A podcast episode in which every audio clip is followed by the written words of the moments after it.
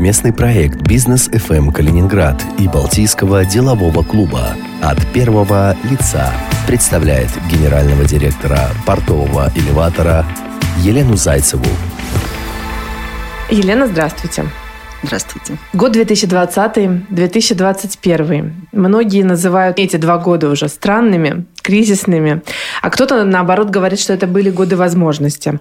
Каким эти годы стали для портового элеватора? Возможность – это очень хорошее слово. Мы находимся в ситуации, когда есть объективные и субъективные условия развития бизнеса.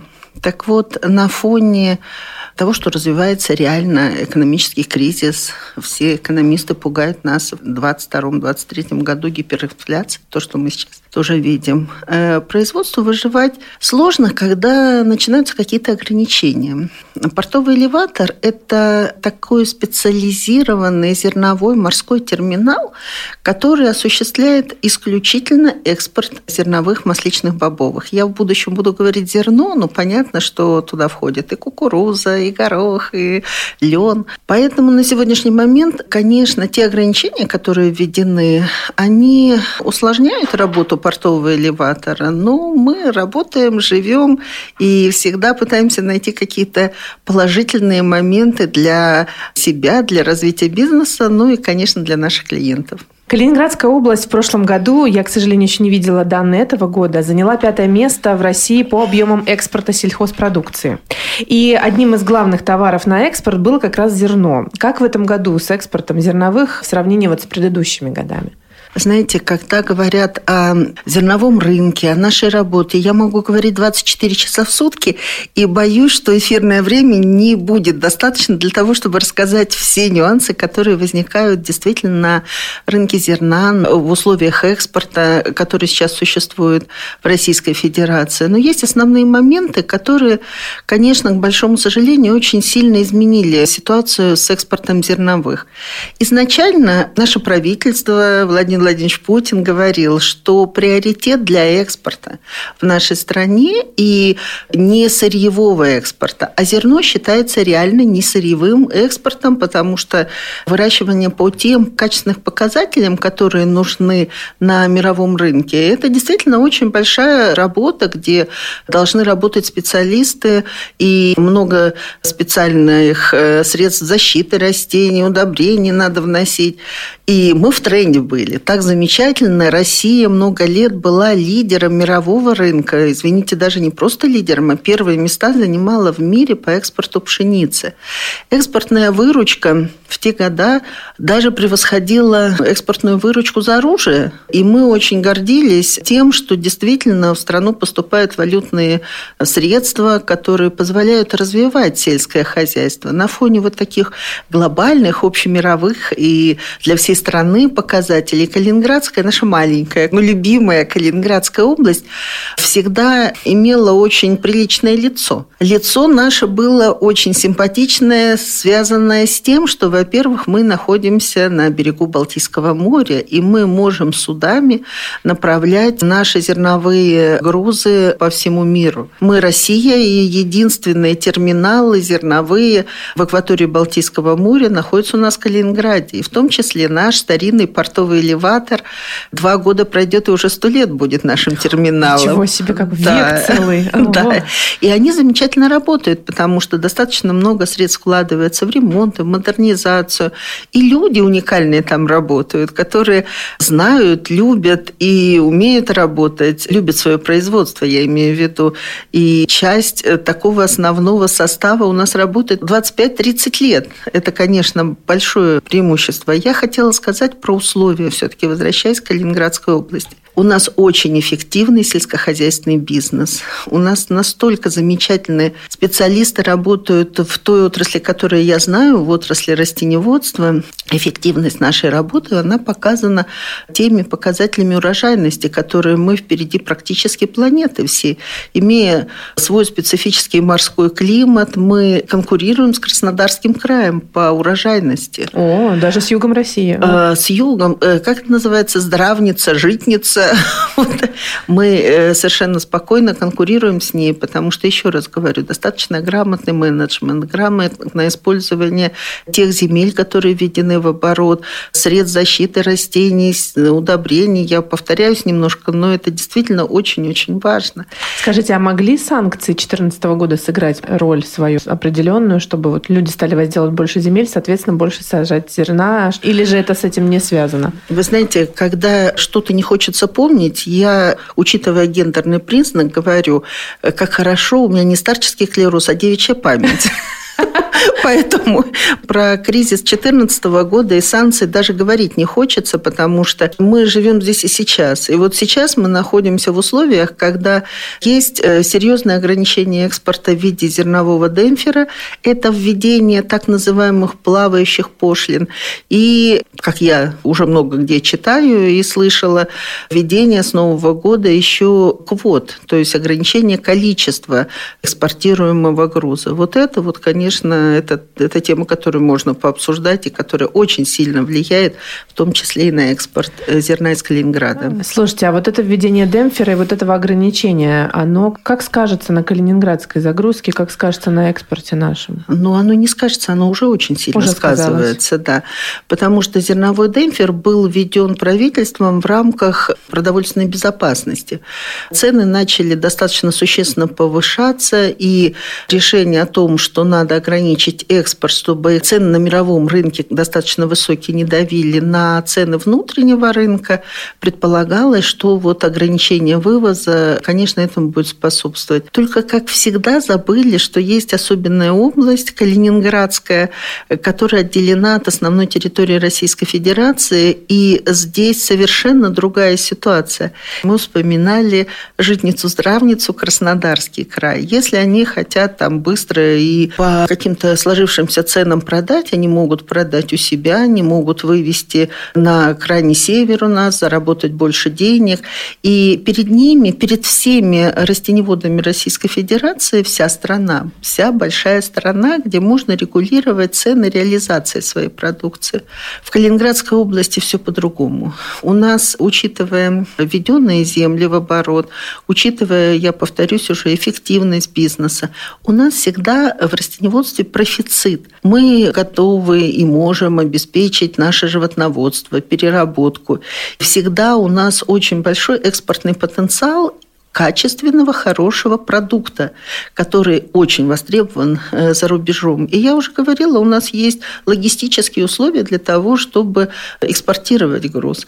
Слушайте, ну красота, здорово только когда ограничивают экспорт, у нас получается, что мы находимся в замкнутом пространстве, и на территорию Российской Федерации вывести мы не можем по двум причинам. Первая причина – это достаточно высокая себестоимость, потому что все составляющие для работы наших специалистов на земле, они получают по ценам выше, чем общероссийские, потому что надо провести транзитом через Литву, Белоруссию, и это накладывает дополнительные расходы дохода.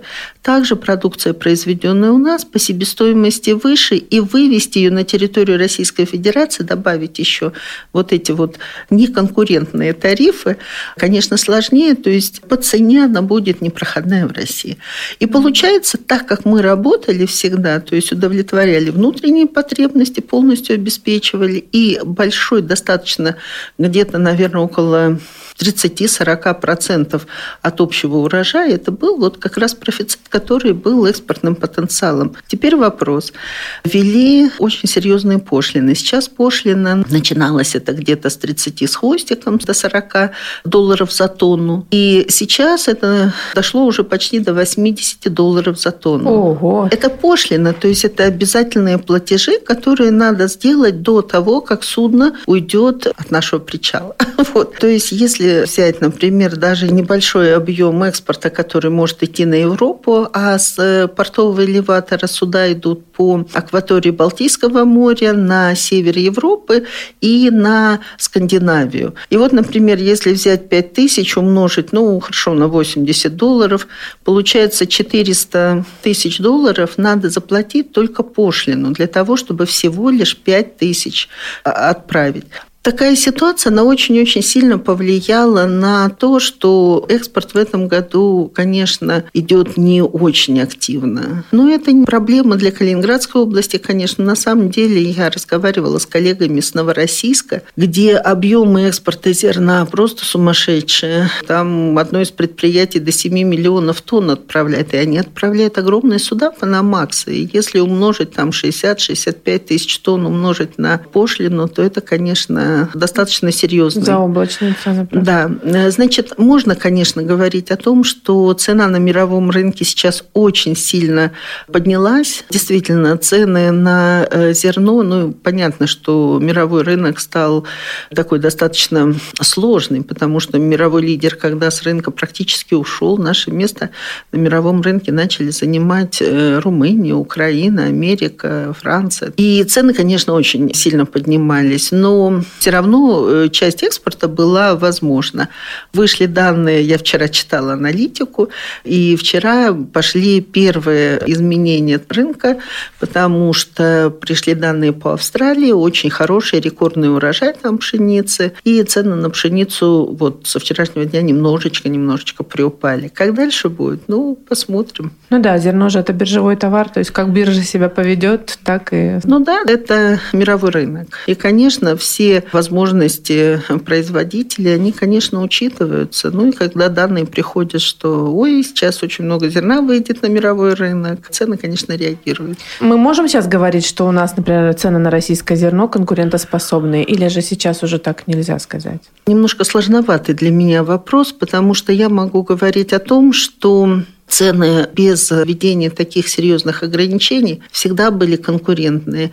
И вот если, знаете, я, наверное, немножко еще отвлекусь на наш местный рынок по поводу конкуренции цен и, наверное, конкуренции качества продукции, которую вот наши товаропроизводители выпускают на мировой рынок. По качеству могу сказать только самые лучшие слова, потому что всегда при отгрузках участвуют и сюрвейерские компании, которые тоже проверяют качество, и между собой, когда договариваются участники внешнеэкономической деятельности, обмениваются образцами, конечно, практически всегда качество нашей продукции зерновой и бобовых кукурузы всегда всех устраивало. Я просто хотела сказать по поводу того, что на протяжении нескольких лет я возглавляла наше такое отраслевое сообщество, которое называется Калининградский зерновой клуб и очень хорошо интегрировано в нашу местную среду. И я вижу, как развиваются наши наши компании, которые занимаются реально выращиванием зерновых культур. Надо отдать должное к чести калининградских бизнесменов на селе.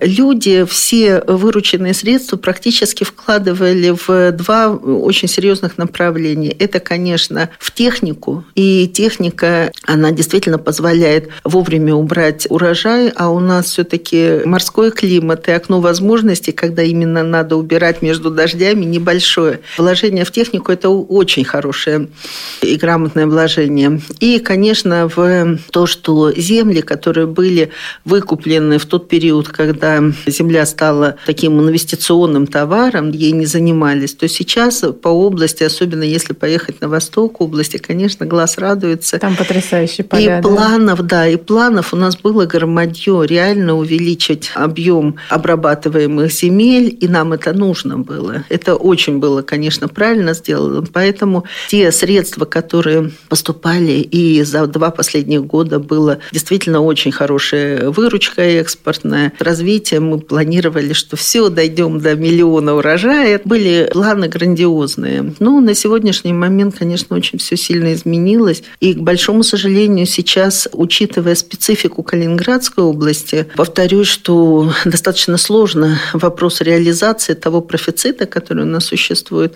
На сегодняшний момент, конечно, этот вопрос очень серьезный, и, к большому сожалению, он даже влияет на то, что наши специалисты говорят, что, может быть, и даже будут уменьшать земли и оставлять их под парами, потому что вопрос реализации очень сложный. Вопрос жалко. Калининграда, да, да он жалко. стоит.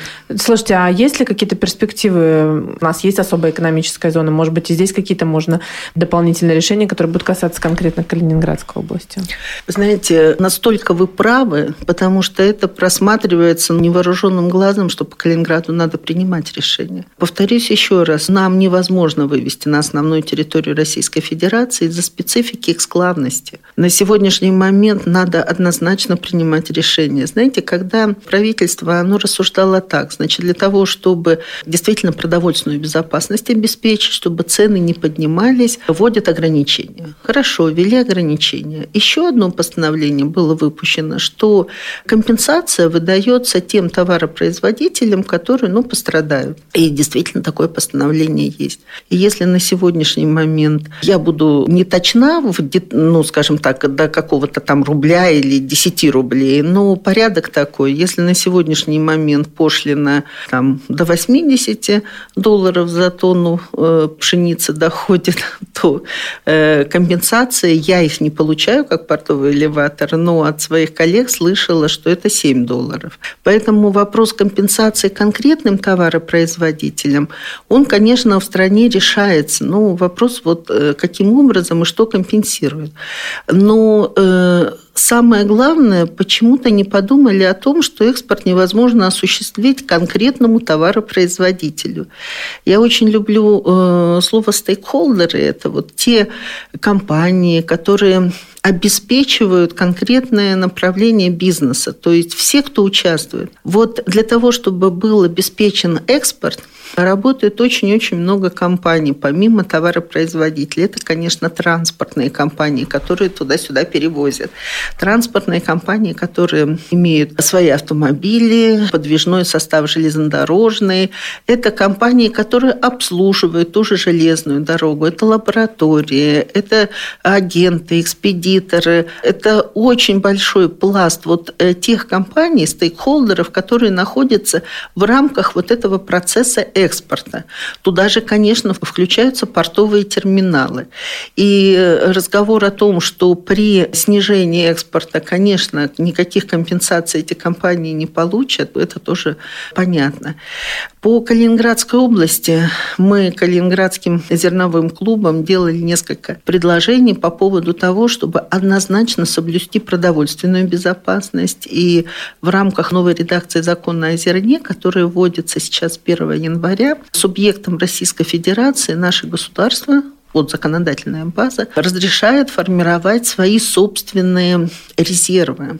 И мы предложение делали, что нам показалось, что было бы, наверное, правильно сформировать те резервы, а вдруг что-то случится, да, или какой-то рынок изменится, или надо будет поддержать тех же животноводов, да. потому что, скажем так, у экспортеров зерна и у животноводов разные интересы. Конечно.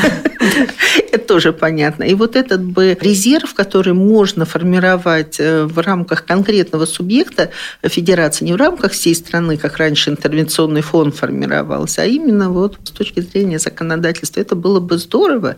И наши товаропроизводители высказывали даже предложение по каким-то э, согласованным минимальным ценам продать в этот фонд какую-то часть своего зерна. Для Калининграда тогда бы освободили экспорт. И у нас все бы решилось. Вот, пожалуйста, продовольственная безопасность.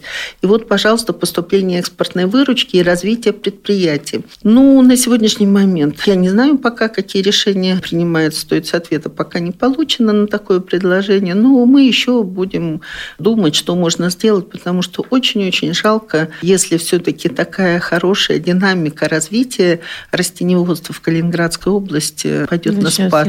Да. да, конечно, жалко. Да. Какая есть не очень хорошая ситуация с финансами в растениеводстве.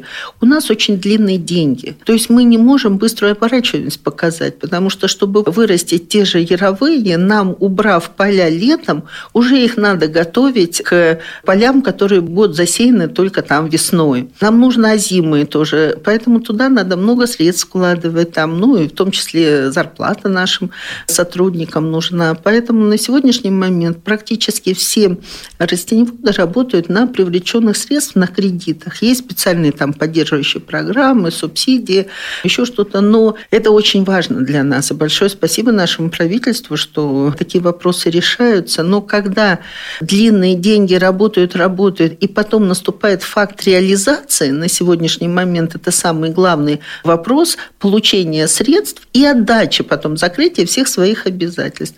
Получается, что вот этот вот в Калининградской области вопрос реализации, он сейчас под вопросом. Хотя у нас, конечно, есть реализация, слава богу, у нас есть крупнейший трейдер Российской Федерации, это группа компаний Содружества, они скупают, дают сейчас неплохие цены, но та возможность свободного рынка, когда товаропроизводители могут спокойно из Калининграда, имея собственные портовые терминалы, отгружать, ну вот сейчас некоторые моменты, конечно, есть ограничивающие. Да, немножко печалит такая ситуация. Но я надеюсь, какие-то решения будут приниматься. Ну, мы тоже на это надеемся. Смогли ли наши производители зерна полностью обеспечить элеватор работы или же нам необходимо российское зерно? Вы знаете, тот объем продукции, который на сегодняшний момент производится в Калининградской области, конечно, мог бы полностью обеспечить работой портовый элеватор. На сегодняшний момент изменилась структура экспорта, потому что появилась возможность экспортировать не только морем, как вот мы раньше обеспечивали, но и вагонами отправляется продукция нашего растениеводства в э, соседнюю дружественную республику Литву на Клайпецкий порт. И уже клайпецкие портовые терминалы работают с нашей калининградской продукцией. Поэтому большая часть достаточно уходит на Клайпецкий порт, а мы работаем и с нашими местными товаропроизводителями, и с теми нишевыми культурами, которые приходят из России, из Казахстана. И если бы, конечно, когда-нибудь прошло такое счастье, решился бы вопрос по поводу железнодорожного тарифа через э, Литву и Белоруссию. Э, я в России знаю очень много компаний, которые и товаропроизводителей, и трейдеров, которые хотели бы работать через наш Калининградский порт по экспорту зерновых э, грузов, но, к большому сожалению, железнодорожные тарифы не конкурентны с э, странами Прибалтики, и очень много зерновых грузов наших российских уходит через ту же Клайпеду, Лиепай, Ригу, и вот, к большому сожалению, на сегодняшний момент ситуация такая. Ну, портовый элеватор работает, есть объемы, и слава богу. Итак, мы поговорили с вами про бизнес. Давайте теперь перенесемся в студенческие годы. Где вы учились и с чего вы начинали первые шаги в работе и в бизнесе? Знаете, хочется сказать, что в самом лучшем вузе страны я училась. Это Ленинградский горный институт. Мы с мужем приехали сюда из города-героя Ленинграда. Сейчас это Санкт-Петербург. Приехали по распределению. Мой муж закончил Зайцев Александр Алексеевич Макаровку, как на сленге говорится. То есть это Государственную академию морского флота имени адмирала Макарова. И мы приехали сюда. Саня начал работать в порту много лет назад. Потом начал началась вся жизнь, которая связана с учебой. Я не представляю, как жить не учиться. Получилось так, что моя жизнь сложилась, не связана с той специальностью, по которой я училась. Я очень много лет работала в банке. Опять же скажу, в лучших банках нашего города, региональных банках, Энерготрансбанк, банк европейский. И уже образование академическое Российской экономической академии, плюс много бизнес-образований. Невозможно невозможно в Калининграде жить, не учась в Калининградской школе международного бизнеса. И я вообще считаю, что главный учитель нашего бизнеса – это Александр Яковлевич Баринов. И много программ по бизнесу было изучено. И считаю, две из них блестящие программы, которые очень мне много дали. Это MBA Executive, которую Александр Яковлевич организовал вместе с Московским университетом управления, с Берлинской бизнес-школой, Тосканской школой. И очень было было интересное обучение, это когда Александр Яковлевич сделал программу обучения у преподавателей, которые входят в топ-100 лучших преподавателей мира – и мы, да, и мы тогда изучали различные программы, связанные с бизнесом азиатским в Сингапуре, европейском в бизнес-школе Бакони, в Италии, ну и в Америке. И смотрели, какие возможности и какие акценты ставятся в том или ином направлении. И мне, конечно, это очень много дало. Так что студенческие годы, конечно, подтолкнули и научили учиться. А дальше уже это это жизнь, и невозможно работать, если ты не узнаешь что-то новое. То есть сейчас есть такой замечательный курс, называется «Управление изменениями».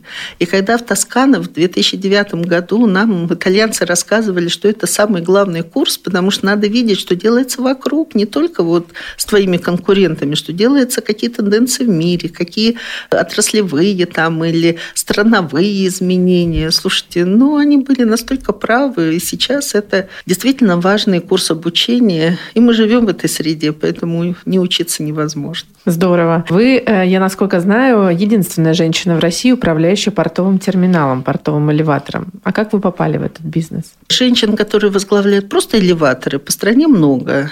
А вот зерновые, специализированные морские терминалы, ну да, я не слышала, чтобы кто-то из женщин возглавлял еще кроме меня.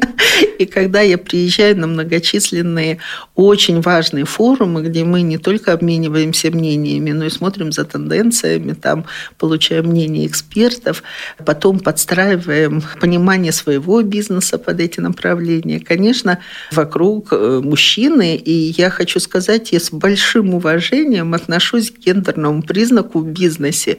Всегда с уважением слушаю мужчин и думаю, ой, какие они умные, какие они молодцы, надо вот это на вооружение взять, вот это.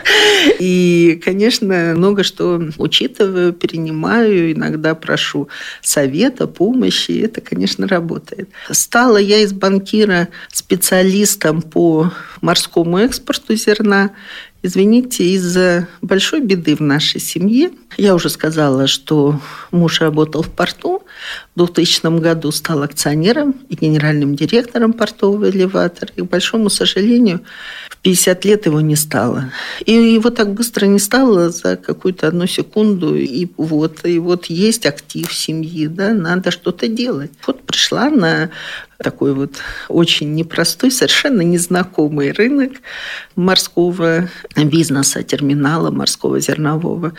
10 лет уже являюсь да, руководителем, ну и также, конечно, акционер на 47%. Это контролирующий пакет акций. Портовый терминал, на самом деле, у нас в Калининграде это государственное предприятие.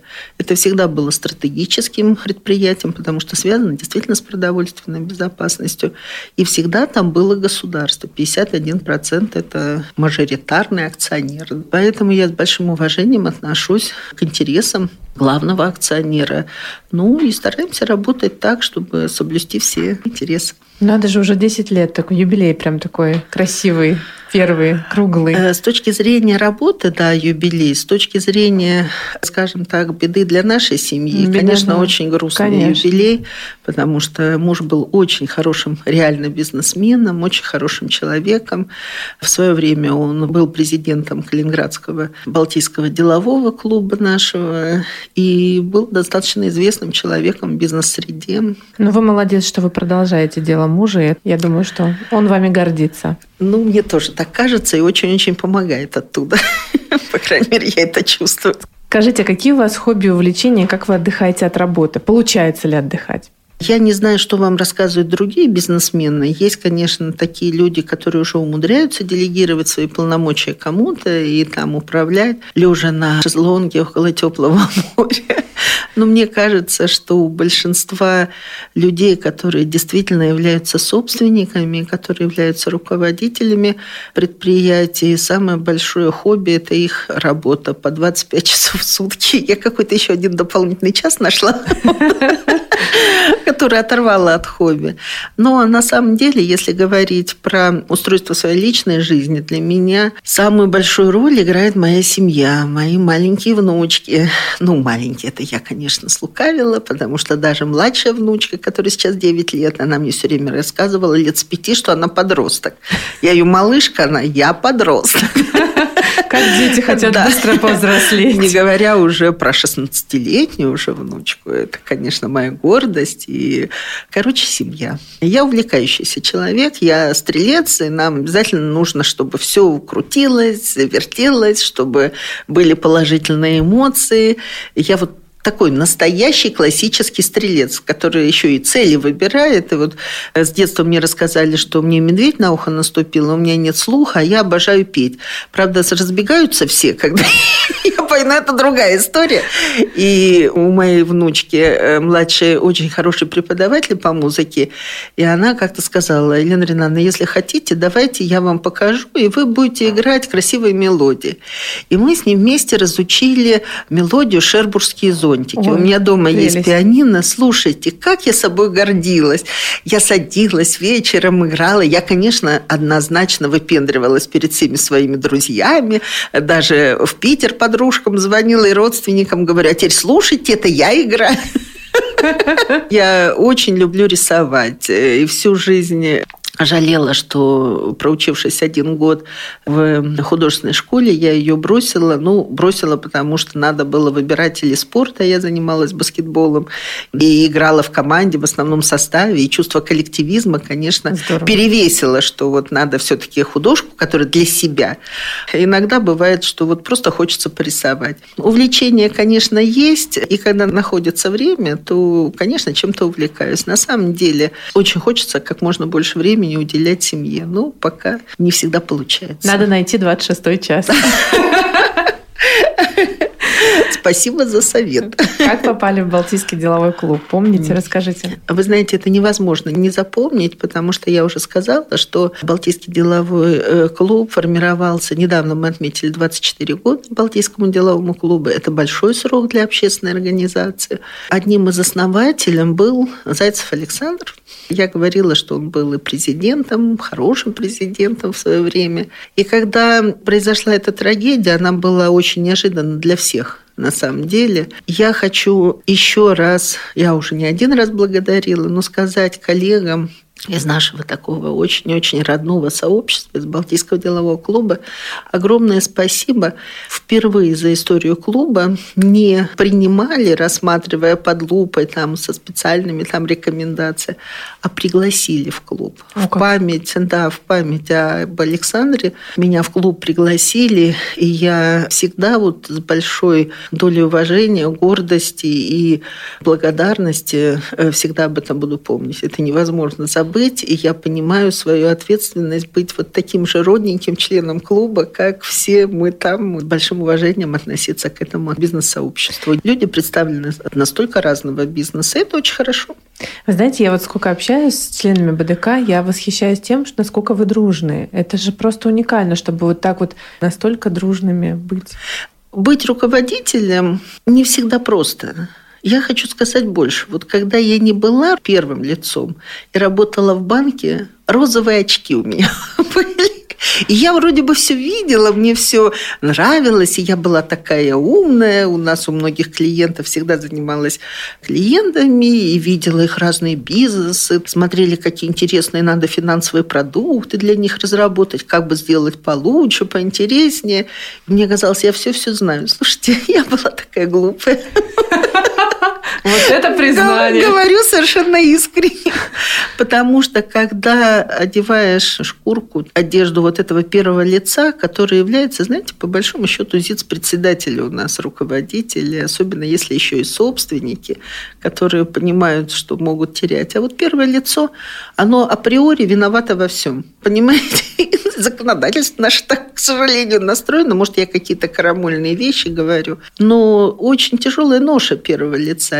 Возвращаясь к Балтийскому деловому клубу. И когда в сообществе таких же людей, которые также получают те же шишки. Неважно, в какой отрасли работаешь, там возникают те или иные вопросы, которые надо решать. И вот когда ты находишься в обществе таких же, как ты, и формируется очень-очень грамотная программа нашего развития. Помните, мы начали с вами с обучения? Да. Так вот, мы все понимаем, что обучаться надо, и в рамках Балтийского делового клуба мы делаем это постоянно и на очень высочайшем уровне, потому что мы там разбиты на звездочки, и у нас есть, например, звездочка по обучению. И вот люди, которые занимаются, например, этим направлением, они тоже много что в жизни видели, знают, прошли и подбирают особых спикеров. Недавно у нас было обучение, и приглашали специалиста из Высшей школы экономики, который как раз-то и рассказывал о перспективах глобального кризиса, с глобальной инфляцией. ну, э, знаете, тех экспертов, которых видишь по телевизору или хочешь с ними переговорить уже о специфике там, например, как они видят развитие той же Калининградской области, это очень интересно. И развитие в рамках вот людей, которые по колеи несут со своего бизнеса, а в рамках клуба у нас появляется возможность посмотреть на... Вот раньше мы много ездили, когда этой дурацкой пандемии не было. Надеюсь, все вернется на свои рельсы. И мы смотрели мир, и получалось у нас э, видеть его, знаете, с точки зрения лучших мест, лучших информационных каких-то потоков. А сейчас обучение и поездка по стране, которая планируется у нас, это тоже очень хорошо. То есть нам очень комфортно, потому что, во-первых, у нас это как отдушина. То есть у нас есть возможность передохнуть, но передохнуть с умом, когда тебе еще подскажут, помогут, покажут, разовьют. Слушайте, ну это, конечно, очень круто, здорово. И чего ж не дружить-то в такой среде? В этой среде, кстати, у нас большой акцент делается на семью, на детей. И вот сейчас к Новому году у нас уже разработана программа, все время тематическая. И не только для нас, а для наших детей. Это тоже очень здорово. Такая социально направленная система личностного развития. Вот так вот я бы сказала про наш клуб. Ну, как не дружить? Ну, вот. Конечно. Может быть, вспомните какую-то интересную историю, которая связана с БДК и которая для вас, может быть, какой-то прям такой след яркий оставила. Может быть, какое-то путешествие, может, какое-то обучение, может быть, какая-то встреча. А вы знаете, наверное, вот не могу сказать, что есть какое-то единственное такое вот впечатление. Много впечатлений связано с поездками, вы совершенно правы. А учитывая, как великолепно организовываются поездки, причем в самые такие места, куда сам бы иногда, может быть, и не собрался. Вот, например, у нас была поездка в Мексику. Слушайте, ну, я посмотрела, конечно, на этих индейцев, я по-другому их представляла, скажу честно. Я была рядом с ними, и что-то у меня даже как бы, наверное, фамилию Зайцева оправдывала, сердце в пяточки уходило от их агрессивности.